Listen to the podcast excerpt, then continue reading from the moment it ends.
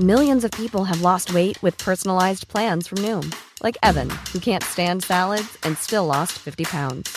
Salads, generally, for most people, are the easy button, right? For me, that wasn't an option. I never really was a salad guy. That's just not who I am. But Noom worked for me. Get your personalized plan today at Noom.com. Real Noom user compensated to provide their story. In four weeks, the typical Noom user can expect to lose one to two pounds per week. Individual results may vary.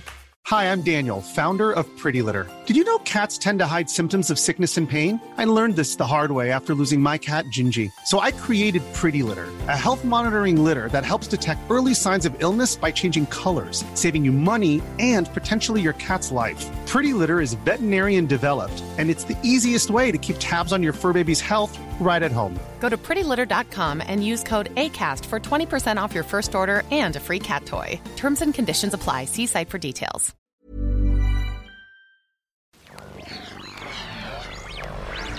A V N. It's Headphones Neil!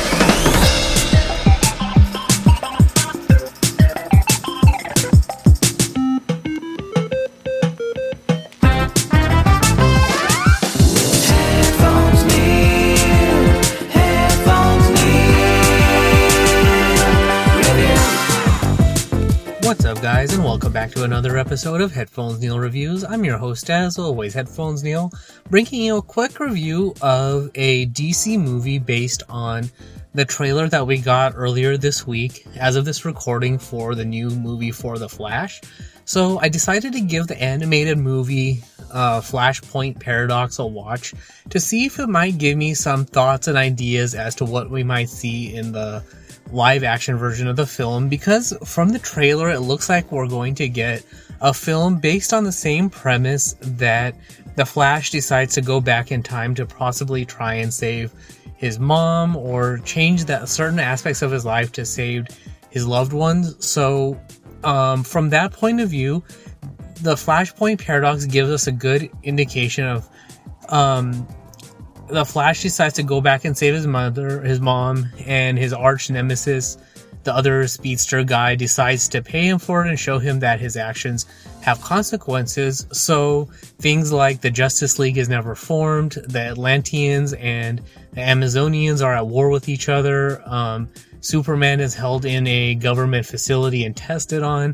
Cyborg is working for the government, and he's basically the government sanctioned Superman guy. So things like that. So there's all these subtle changes, and the Flash doesn't have his power, so he has to figure out how to get them back. And he has to work with the Batman in this alternate reality, who turns out to be Thomas Wayne. So the events that we know in the traditional Batman um, story, origin story, is that Bruce's dad dies when they leave the theater, but in this alternate reality, Bruce is um, shot by shot down in that alley.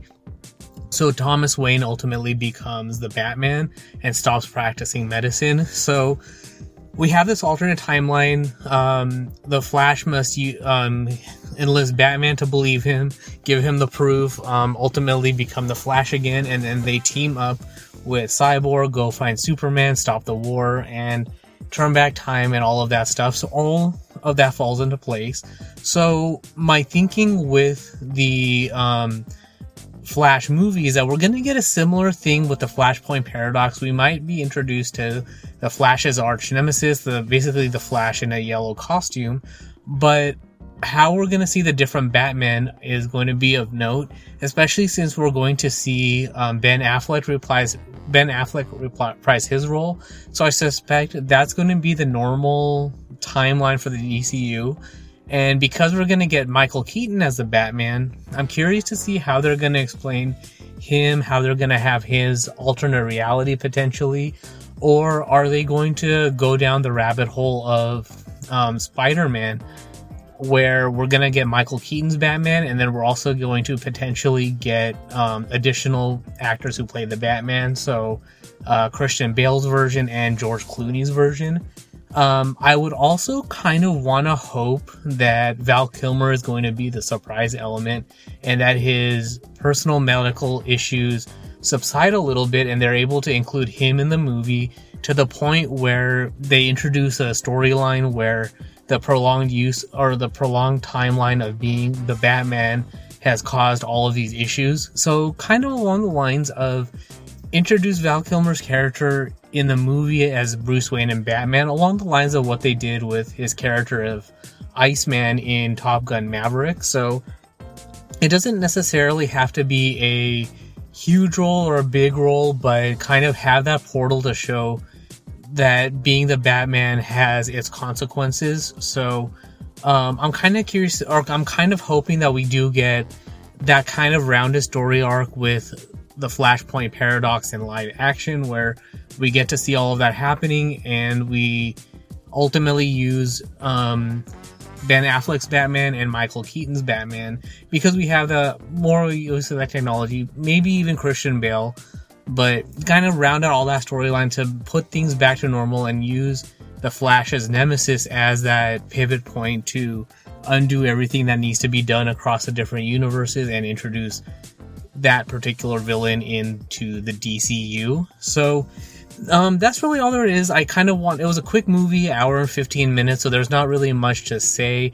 I am not big on the comics. I don't know a lot of what they've talked about previously, but my main thinking here is that the Flash movie, live action movie, is going to only introduce the two Batman that we saw in the trailer, but I'm also hoping that we have a surprise appearance appearance by other actors like I mentioned as Christian Bale, Val Kilmer, and George Clooney to kind of have the Batman uh, show up in various capacities. So um, with that being said, that's really all I have for this particular review. Um, essentially, from the trailer, it does look like it's a Flashpoint paradox in live action. So it's um, it seems like it's going to be a very interesting movie. It could be really good. For me, the shining point was the Michael Keaton scene, so it makes me want to go back and watch his versions of the Batman. But if you have any thoughts, feedback, uh, predictions,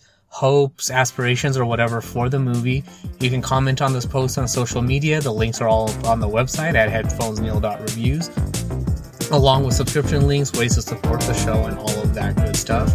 But that is all I got for this particular review. Thanks for tuning in, and until next time.